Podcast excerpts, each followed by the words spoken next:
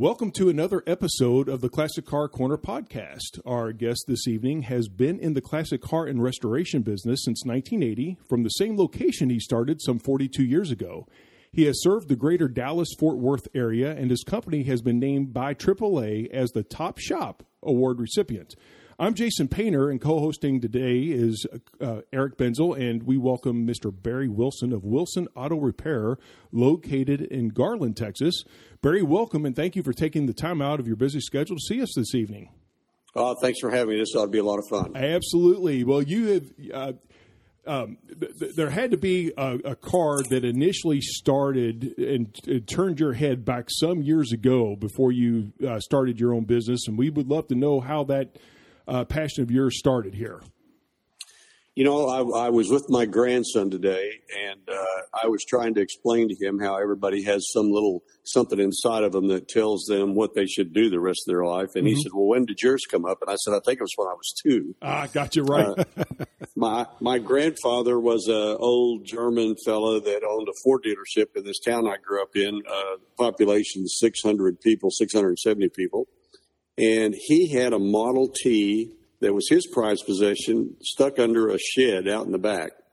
Uh, had a horsehair blanket in the seat uh, and more dirt than you could possibly imagine on it. mm-hmm. I never, I never saw the car run, but I spent many an hour studying it. You know, watching it and looking at it and uh, you know he would trade for some other cars along the line and, and uh, i didn't realize till way later in life that my interest actually was in classic cars i like older cars mm-hmm. uh, i like new cars too but but i really get attracted to the older cars so right. that's where it all started right there at his dealership gotcha gotcha well, it's uh, you know the, the, the classic Model A's and the Model T's and all that. Uh, I think that sparked a lot of interest for a lot of of these classic car owners. That is for sure. So, well, I had a uh, Model A or Model T club out to my shop for we used to do some some just evening events, and I asked the president of that club how fast a Model T goes, and he said, "Oh."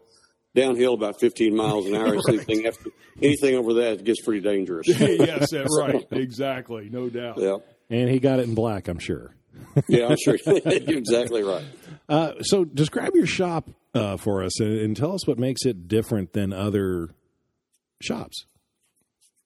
I think uh, not that this is an advantage or anything different. I, we are different. Most shops uh, that I can think of in the Dallas area, and for that matter, what you see on Facebook and Instagram and whatnot, have the uh, a shop where they have projects. You know, they'll have three or four vehicles that they're trying to build for people, mm-hmm. Uh, or they'll have just one or two that they're they're trying to sell a frame and a pickup to go with it, and uh, it, it's a kind of a specialty shop, I think. Okay. Uh, we we don't just do the restorations and the renovations of vehicles. We are actually a repair shop uh, first and foremost, and also do restorations along with that. So. If you go buy a, a Mustang and it won't start and it's been sitting for a while, then you can come to us and we'll tell you what it's going to take to make that car dependable and then do the repairs for you. Gotcha. So it's going to your take basically the mechanic shop that we would want to take our classic car to back when it was a brand new car and say, "Hey, can you give me a uh, an inspection on this? Let me know what let me know if there's anything goofy with it." Uh, just because you have the knowledge, is that? Yep, exactly. Awesome? That's kind of how I grew up that way. You know, working on cars uh, most all of my life, and I tell people that come in that I've worked on classic cars twice. Once in the '80s when they were the second car right. in the family, and and now again now that they're you know in those cars they tried to give to me when they quit running, and I right. wouldn't have them. Yep. Slap me in the face. And now I'm working on them when they're coming out of the auction and, you know, places where out of the back of the pasture or in the garage where they haven't been run for a while and they need to get them back up on their feet. And that's a very interesting point that you just made. That it's almost come full circle, hasn't it? It has. Yeah. It oh, that's interesting. Has. How about that? Well, so um, what are some tips when it comes to buying a classic car, Barry, that you would uh, suggest for a potential buyer? Um, first, I'd, I'd, like to preface that by saying that I don't think anybody likes to be told what to buy, and, yep. and that's my that's my experience in my shop. People buy classic cars for all sorts of reasons, and none of mm-hmm. them really uh, make any sense to me. And I'm just looking at it from the standpoint of how much money it takes to make it work or Mm-hmm. run. But really, the most important part, I think, when you're getting ready to buy one, is to first familiarize yourself with the the market. You know, go out there and look around, see what's available, how much people are asking for them, who's selling them, where they're located.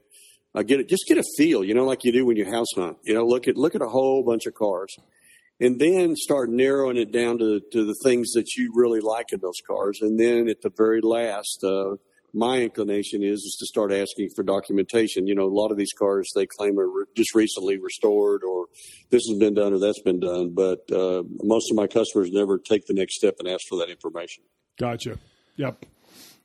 So when they do come come to you, when when they, I'm sure they'll reach out to you saying, "Hey, I'm I'm looking at this Mustang, this Ford, this Mopar." Or, or uh, do you also? I guess I should also ask in here, not assume that it's only American made. Do you also handle the classic? I do a few. I do uh, MGs. Your your uh, the Datsuns. I have a '66 Datsun Roadster, and I've worked on those and the Z cars. Uh, Triumphs. I've done some work on. Uh, I don't really get into anything made in Germany. You know, the Porsches, the Mercedes, and things like that. So what's what's the procedure to get an idea of what is needed to make their car dependable? Well, we've come up with a way that we think works pretty well. We uh, for five hundred dollars, you can give us your car and take, and we'll give you about a five hour inspection, uh, compression test, oil pressure test, and then do a real heavy duty look over and give you an inspection list. Uh, and at that point, you can say, uh, which people do, they'll say, well, how much is all of that? Or others will say, I don't want to do all that right now. Tell me the A, B, and C items, which I do for them Right. and then then we work up a beginning estimate. Uh, and then I, and I always tell them it's a beginning estimate because what we've found is probably only about sixty percent of what's wrong with the car. Uh, once we start taking the rear axle apart or things off of the motor or whatever, when you do tear down work, you always find more work, and that adds to the the price or the bill, as you would think. Well, certainly, and I'm sure with any of these any cars that are older than well, I guess 25 years or older, it, it as you get into it, you can either get into. I guess the estimate's going to be looking at a here's what's to make it safe, here's to make it drivable, and you're probably not. It's not going to lose control over itself.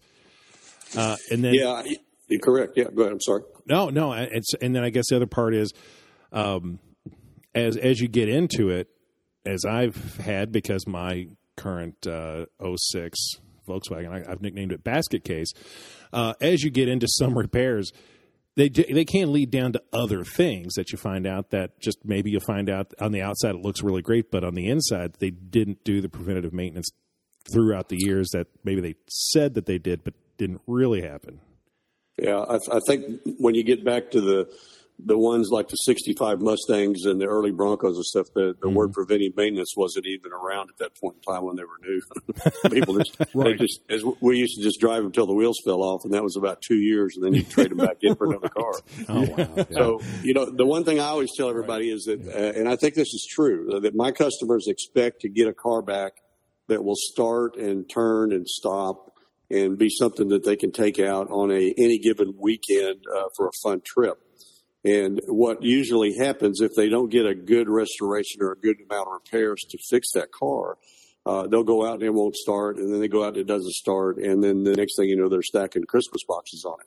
Gotcha. So Yep. you, you got to get you got to give them something that that works and continues to work and is going to be dependable. Not leave them sitting at a gas station somewhere. And uh, we try real hard to do that. I, and I have one silly question because Jason's taught this to me. Uh, do you also let let these owners that come in, they bring these cars to you, let them know little tricks like, by the way, when you go to start this car, hit take the gas pedal to the floor once and let it up. It's going to reset the carburetor. If you start pumping this thing, you're just going to flood it. Is there things like that that you? yeah. Oh, yeah. Yeah. We, you know, actually, when you come to pick up your car, you first you, you kind of go over your bill, but the second thing you get is a, a ride with my mechanic that worked on it, and that's that can be as long as you want, and he'll go out, uh, take you around the corner, show you all about your car, uh, answer all your questions, and allow you to drive and make sure you know what you're doing, so that when they get ready to leave, they feel very comfortable, you know, in a car that they haven't probably ever driven in the last 40 years. So, and it, as you guys know, it's different than driving a brand new car. Oh, So they're, they're, Yep. you know, they need to, they need to know what that feels like before they jump in it and hit the freeway, you know, and then Oh, uh, sure, right. things don't work out very well. Right, So yeah, we, we give them a pretty thorough uh, going over, and then I, as the repairs going on, they get texting or or inter- email pictures from me every day of what we've done, and Mm-hmm. if they choose to ask questions, while we answer questions, and then I always invite them out, but not very many of them come back out and take a look. I got you. Very cool. And that's a nice touch, I think. I think that speaks a lot for your business to, to actually take the time out and, and introduce reintroduce the car after it's been fixed uh, to the owner. Uh, because I mean, many a times there's you know my experiences. I've you know I've gotten the car back, and then five miles down the road, it either starts doing the same thing again, or there's a new problem, or something. There's a different sounding rattle, and I Right. think I think having a uh, uh, uh, you know a certified mechanic go along with you and you know take it down the road, get it to operating temperature, get it up to speed. I think that's a nice touch. So that's that's that's really really a good idea for sure. In addition to that, we usually put about 200 miles on them before we call them. Ah, gotcha. So, okay. so- and, and that that's kind of a, a slice in your own throat, throat kind of thing because usually over that 200 miles, about eight more problems will pop up. Well, Just exactly what you Yep. were talking about. Right. And here we go again. You know, we're doing more work on it, but. yeah, right. Uh, it's it's a stair step to get them where they're uh, pretty close to perfect, and that's what we want to do. So we we just keep driving them until they uh, start to behave properly, and then we turn them over to the owner. Well, and that's that's that's a level of customer service you don't see from a lot of shops these days. Is being able to take on that. Hey, it the car is what it is, and here it's safe to drive. Here are things you're going to hear that you don't hear in modern cars. These Yeah. are okay. Now, if it goes from a ting to a clang, call me. basically. Yeah. Right. Exactly. And, and Barry, I mean, how long should it take to repair a car or truck? Uh, you know, I know that um, I guess a lot of that might be uh, contingent upon the part availability, but you know, if the part comes in, it's you know, how long does it normally take you guys to fix? I I, uh, I would say, uh, and I'll preface it by saying that most of the cars we work on have been disabled for a while. You know, they've sat in a garage. Grandfather gave it to them. They were, the, in the Broncos cases, they're usually out in a pasture somewhere or Oh, in a wow. barn. So, uh, you know, we get them uh, in a condition where they need a lot of mechanical work, and I would say that's a three month minimum, as much as six months uh, uh, event to, to get it where they're actually going to be ready to go home. Gotcha. Very cool. And so, speaking about that, we we've got vehicles that have been sitting for a long time. What's generally involved with fixing a vehicle that's been sitting a long time? What are the things that are pretty much you're going to find one, two, and three in these things right off the bat, or is there a common like, yep, this is what we typically see on a car that's been sitting, like a Bronco that's the Broncos that have been sitting in the field for however long? Yeah, well, the first thing that I always tell everybody, is the first thing we need to do is to get it running. So we do a compression test and get the motor diagnosed. And usually, uh, if it's been sitting very long, it's going to take a gas tank and fuel lines and a fuel pump and a carburetor. Uh, we always recommend uh, taking the old points and condenser distributor out, and putting in a, a high HEI type distributor, and basically get it running. So we're sure that the motor's going to be okay and not be knocking and things that you can't tell about till it's running. And then we want to make sure it's going to go in gear. And the next thing we'll do is fix the brakes so we can then drive it to see what the drive line's like. After that, then you're looking at things like uh, steering and suspension and a whole bunch of gas station wiring problems that's been going on for 40 years where wires got twisted together with black tape. Uh, You know, all all the little i i i stuff like gas gauges not working, temperature gauges, uh, radiators stopping up, uh, water pumps leaking, power steering leaks, things of that nature. So you kind of just kind of go down the whole list, but that's kind of our approach is to make sure they're running okay before. You know, I'd hate to sell somebody something and, and then find out after they spent a whole bunch of money that the motor was knocking. You know, so we try to protect that so that they don't they don't get a big surprise right at the very end.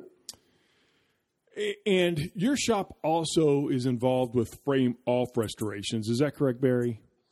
Frame off restorations, we Yes. are. Yes, Okay. uh-huh. we do. We uh, we that you know a frame off in in our vernacular is take the car or truck or Bronco all the way apart, and what's left is the frame. Uh, deal with all the problems on the frame, weld it up, get it sandblasted, get it into primer, and then begin building the vehicle back together. Uh, new motor or rebuilt motor. Uh, same with the transmission, axles. Everything gets touched, cleaned, and rebuilt and checked. And you just kind of do that all the way back to where you started. Gotcha. Uh, yep. We don't, we don't give an estimate for restorations. We give kind of a general idea because you know it's all based on what the next part that's going to go back on the vehicle as Right. we're putting it back together, and that might be a bad part. Oops, that's Sure. going to go on the list. and It's going to cost you some money. So Mhm. that's how that kind of works. and you can get down to the frame and find out that you need to do some welding to it too. So, Absolutely. yeah. Yeah, Broncos especially the ones that have been torqued out in the field and stuff. You'll find Uh-huh. a lot of cracks in frames, oh, sure. things That's that right. you don't like very much. Is there an average time that those restorations take? I mean, if you're doing a frame off, I'm sure it's there's not really a. Is there an average clock on that, or is it just a matter of you know what? It, when this is done, it's when it's done.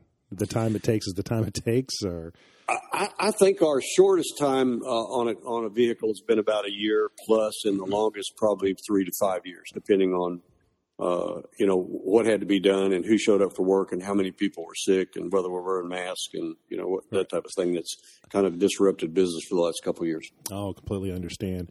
And real quick, let's want to take a quick moment and thank our sponsors for the today's episode, Springdale Automotive, the, the next generation in car care. They're locally owned, professionally operated, and whatever you drive, they service from domestic, Euro, hybrid, electric, classics, and diesel.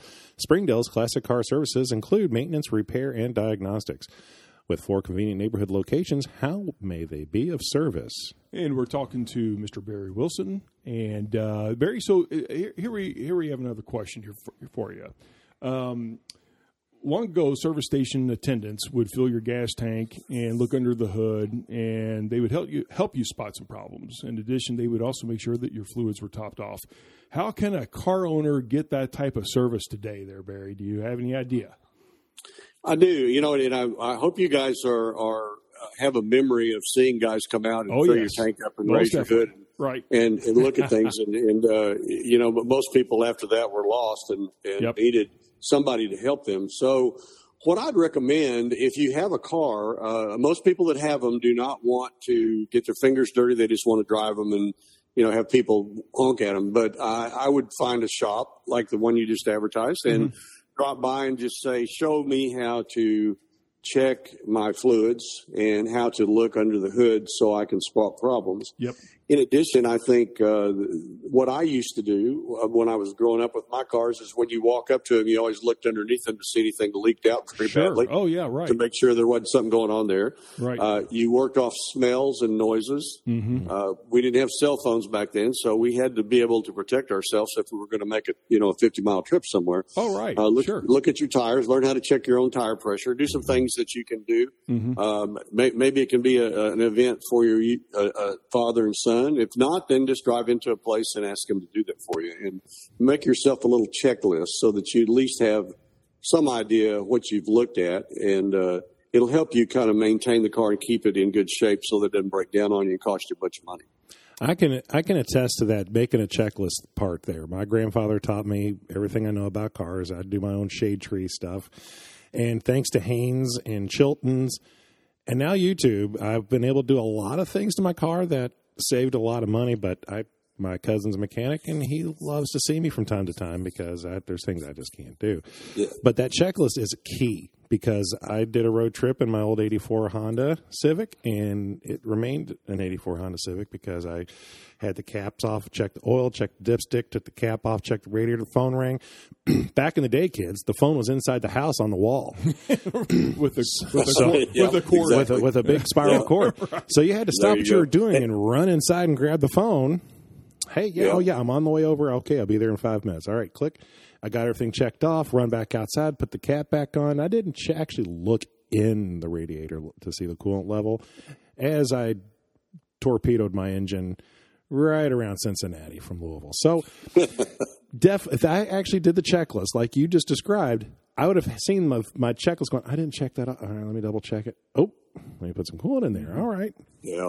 Yep. We've all got those stories. Isn't that amazing? And we lived through that without a cell phone. it- it- you're exactly right. Which you feel weird if you forget your cell phone just going down the street. It's like, oh, wait a second, I'll turn around and get it again. Yeah. I, absolutely. But l- learning that stuff from the grandparents. Now, my grandfather did not tell me until it was too late about, hey, when you're checking the spark plugs on your rabbit, don't don't turn the car off before you push down on the distributor to check it because that rubber doesn't thoroughly insulate those enough. And Yeah. Yeah, Yeah. yeah. That, that's a shock that you need to get once, and then, then you'll always remember. I And you'll always remember. That's exactly right. I heard he said I was just getting ready to tell you you might not want to do that, but I, I, as he saw me jumping like a rabbit, I didn't think I could jump that high, but I was jumping through his Yeah. backyard and I heard it, and I stopped and I was like. I could hear him laughing from inside the house. He said, "Boy, I saw all of that. I wish I had a camera for that. That was hilarious." Uh, Yeah. so- no, no. Uh, uh, so, okay, here, here, here's a good question, which is actually affecting some of the new cars. Also, is how are parts and and or shipping delays affecting classic car repairs right now? Uh, of course, obviously worse on the new cars because they can't get all the uh, chips and stuff that they need. Mm-hmm. Right. But for classic cars, the same thing. We have, uh, you know, I think it's a help issue. Uh, there are uh, not as many people out there working in, in a lot of the places where they make parts, and as a result, uh, you can really end up waiting a long time. We ordered a couple of motors, just blocks, and waited eight months. We waited uh, about six months for some heads. Uh, we're still waiting after a year for a, uh transfer case. And uh, you, can't blame anybody for it. It's just part of the way life is. Right. And Yeah. so that's affected us. The other thing that, that has affected us is the quality of the parts. Uh, we've had, uh, it seems like a lot of parts that have come in uh, were not very good. We had to do it again. So uh, you know, I used to used to kind of strictly say with all stay with all the name brand parts uh, earlier on in my career, but nowadays you just get one source and you take it and run with it, and if it doesn't work, then you have to exchange it back for another one. Gotcha. Yeah. Would Would you say that that just part supply um, and maybe? Well, let me ask you ask you to answer the question. Uh, what would you say are some of the most glaring problems with classic cars? You just mentioned parts. Uh, are there any other items out there that are affecting this uh, hobby business? Well, I, I don't think there's any particular problems. There's, there's certainly something you need to look out for. You need to be sure who you're buying a car from. Uh, you know where, where it's coming from, what, who's selling it to you. Uh, you know what? uh, Attain enough information that you're comfortable. You know when we, when you, you guys and myself were buying cars from Uncle Ralph next door, we kind of knew he took care of it. And nowadays, you're just kind of in the dark. And at a dealership, you get some sort of assurance. You know, they'll offer you an extended warranty or whatnot. But when you spend a lot of money on a classic car, you don't get that. And then it comes shipped in from Seattle to Dallas, and uh, it's not what was described to you, and you're upset. So uh, th- that's a big problem. I think people need to be a little more uh, inspect a little bit more and pay a little more attention, ask a lot more questions than they do when they buy these cars. Gotcha. Do you? And I'm sure you train have a, have you probably. How do you train your team to come in there? Because I think there's probably uh, knowledge that as we get into computerized systems, electronic fuel injection. Do you see there being an issue with people that know how to tune a carburetor or just, that just know how to work that magic anymore? Or, Uh, yeah, but you know, I've got some guys that've been with me a long time, and I think the secret to that is, is they have a, a, an affinity for old cars like I do. And I guess the other thing is they don't mind putting up with me every day. So we we, uh, we get along very well, and I, I try to teach them as we go along, and they are willing to learn. Uh, one of the, one of the uh, things that anybody that's new that comes in is told is that ask a lot of questions. So that's that's the key to learning this. And and, and I've got guys that can do lots of stuff. I've been you know we're we're Holley certified on fuel injection. Uh, we have plenty of guys that can build carburetors, transmissions, transfer cases, you know, just whatever we need to get done, and we can do it well. And I got one full time fabricator, two body man, and a painter. So we try Gotcha. to cover. Yeah. You know, cover everything. So it, it, it, it doesn't mean we know how to do everything, but we're sure willing to try, and we usually try to give it our very best. Gotcha. And that's all at all at the same address that you've been at it uh, for the 42 years you've been in business. Is that right? Everything that you Yeah. just mentioned. Yes, oh, that's that's correct. so cool. That is so cool. Um, it- there's there's a lot to be said about having a one stop shop. Oh, right. for everything oh, involved. Gosh, yes, absolutely. We don't do upholstery because I don't know how to sew. So I send that out to upholstery right. shop. I got you. I you, got you. do you, is there an abundance of people that that uh, business out there that do upholstery, or do you see any of that disappearing? It is disappearing. There's the, that's that's a uh, an art that takes somebody special to be able to. They the, the guy I have makes seat covers for cars, and he's just a uh, an expert in putting convertible tops on, and you know, and very particular. uh, you know, runs around with his, his eyes slanted shut because he's so particular about what he does. You know, he's just really after it. Mm-hmm. Uh, it's, it's Morris Trim and Mesquite, and I use him for everything, and uh, he does a great job. In the Mesquite area, Morris Trim. Yeah, right. There you, there you go. go. Had to plug up, had to plug O Tim there, you know. oh, absolutely, absolutely. Get him out of his easy chair today. right. There you go. Why am I getting all these phone calls? yeah. What? now, in general, excuse me, and in general, how do you view the classic car industry? I think it's as healthy as it's ever been. I got pretty nervous. You know, I'm 75 years old. When I started this 15, 20 years ago, I thought when guys like me started dying off that I'd be out of work. But uh, I saw a graph just the other day from Instagram showing the the potential buyers for classic cars, and it goes all the way back to 40 years old. Strongest at the uh, you know the 60 up. Mm-hmm. But uh, I, I, you know, you look at the auctions and you see that they're setting. You know, Mecum was just here in Dallas, and they set a record for the amount of money that right. they brought in. Yep. And they, uh, you know, how how they do it, I don't know. But every weekend they've got cars to sell, and people buy them. No, and you're so exactly right. No, I, it, it, it, has to be strong. Well, you know, and as collectors, and I, do you have a couple cars in your fleet? You probably do, don't you? Did you? I do. I have. Uh, yeah, I have. Uh, my wife's not here, so I can tell you anything you want to know. right. Uh, but uh, yeah, I have. I have. Uh, I think I have fifteen or sixteen cars, some of which okay. run and some that don't. Gotcha. Gotcha.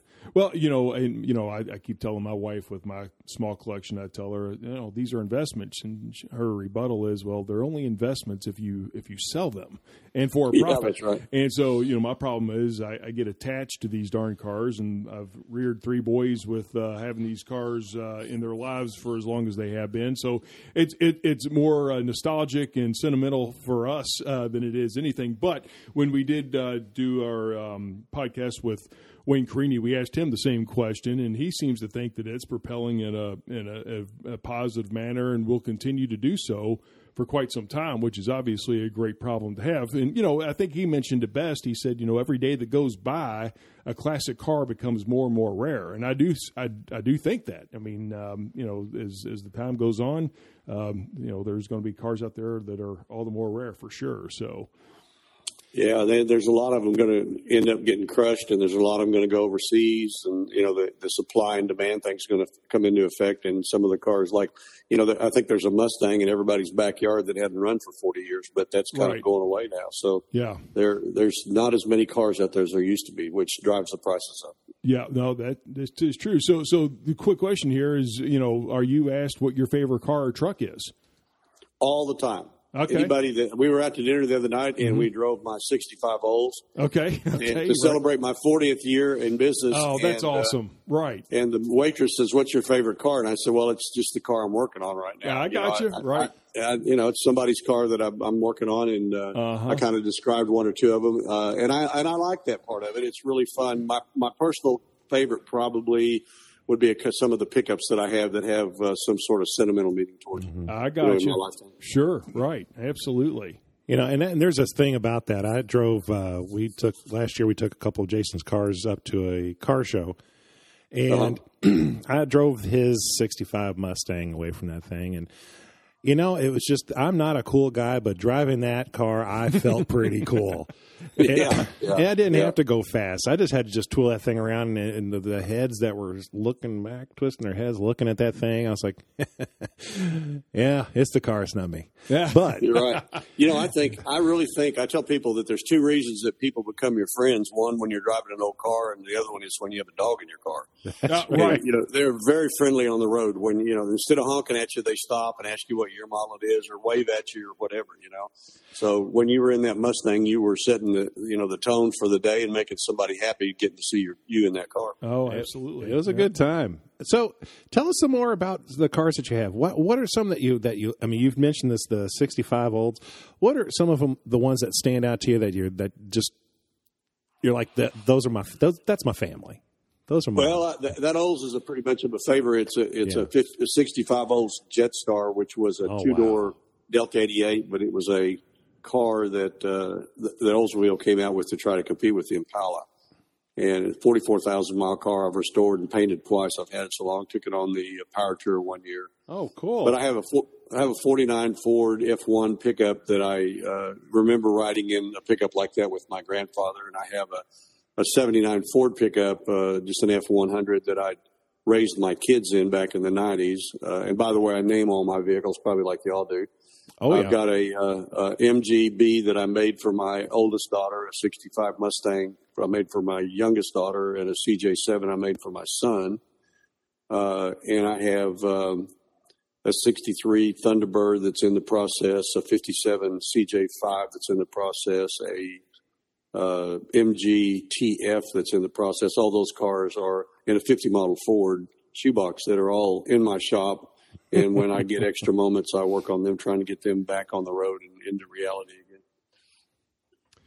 Well, so in your time doing this, Barry, what has been the most difficult thing for you to do, or um, or for you to have to tell owners to understand? I guess is the best better question. Well, the hardest part is is uh, having to tell somebody something that you know they're not going to understand. You know, I mean, mm-hmm. we, we, were doing all this and you spent a whole bunch of bucks, but guess what? Now you got a whole bunch more bucks coming. Right. And they're going to say, why didn't you tell me that in the first place? And, you know, you know, they don't understand that you, you couldn't tell them that till you got to this point. Point. Yep. So that's exactly I've, right. I've gotten a little bit brighter about all, like as an example for painting, you know, I tell them that, you know, I've got you really in the wrong position because when I paint your car, I'm going to strip it down to the metal. Mm-hmm. And if I find a whole bunch of stuff wrong with it, that's going to cost you a whole bunch more right. money. Yeah, and sure. you're not going to have any choice. You know, you got a car that's that's bright here and shiny with metal and no paint.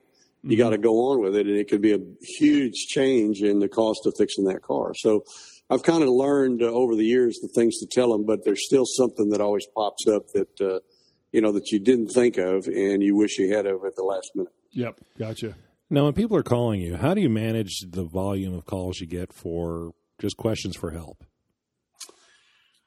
Well, I got an F one fifty that has one of those voice activated deals in the truck, so I can answer a lot of questions on to and from work. Mm-hmm. Uh, I, I, try to help everybody. Uh, at first, I didn't want to do that. I was just going to, you know, kind of give them hints and walk away. But actually, I give them as much information as I have, uh, provided that it doesn't turn into a thirty-minute phone conversation. So, gotcha. Uh, right. most most of what it most of it uh, is where can I find this part, or you know, how can I do this or do that. And I usually have some some pretty good ideas for them of how to go about doing stuff. Mm-hmm. Uh, and I also on my website I have a, a, help help desk where you if you need to talk to me for a long time you can pay ninety nine dollars and I'll talk to you.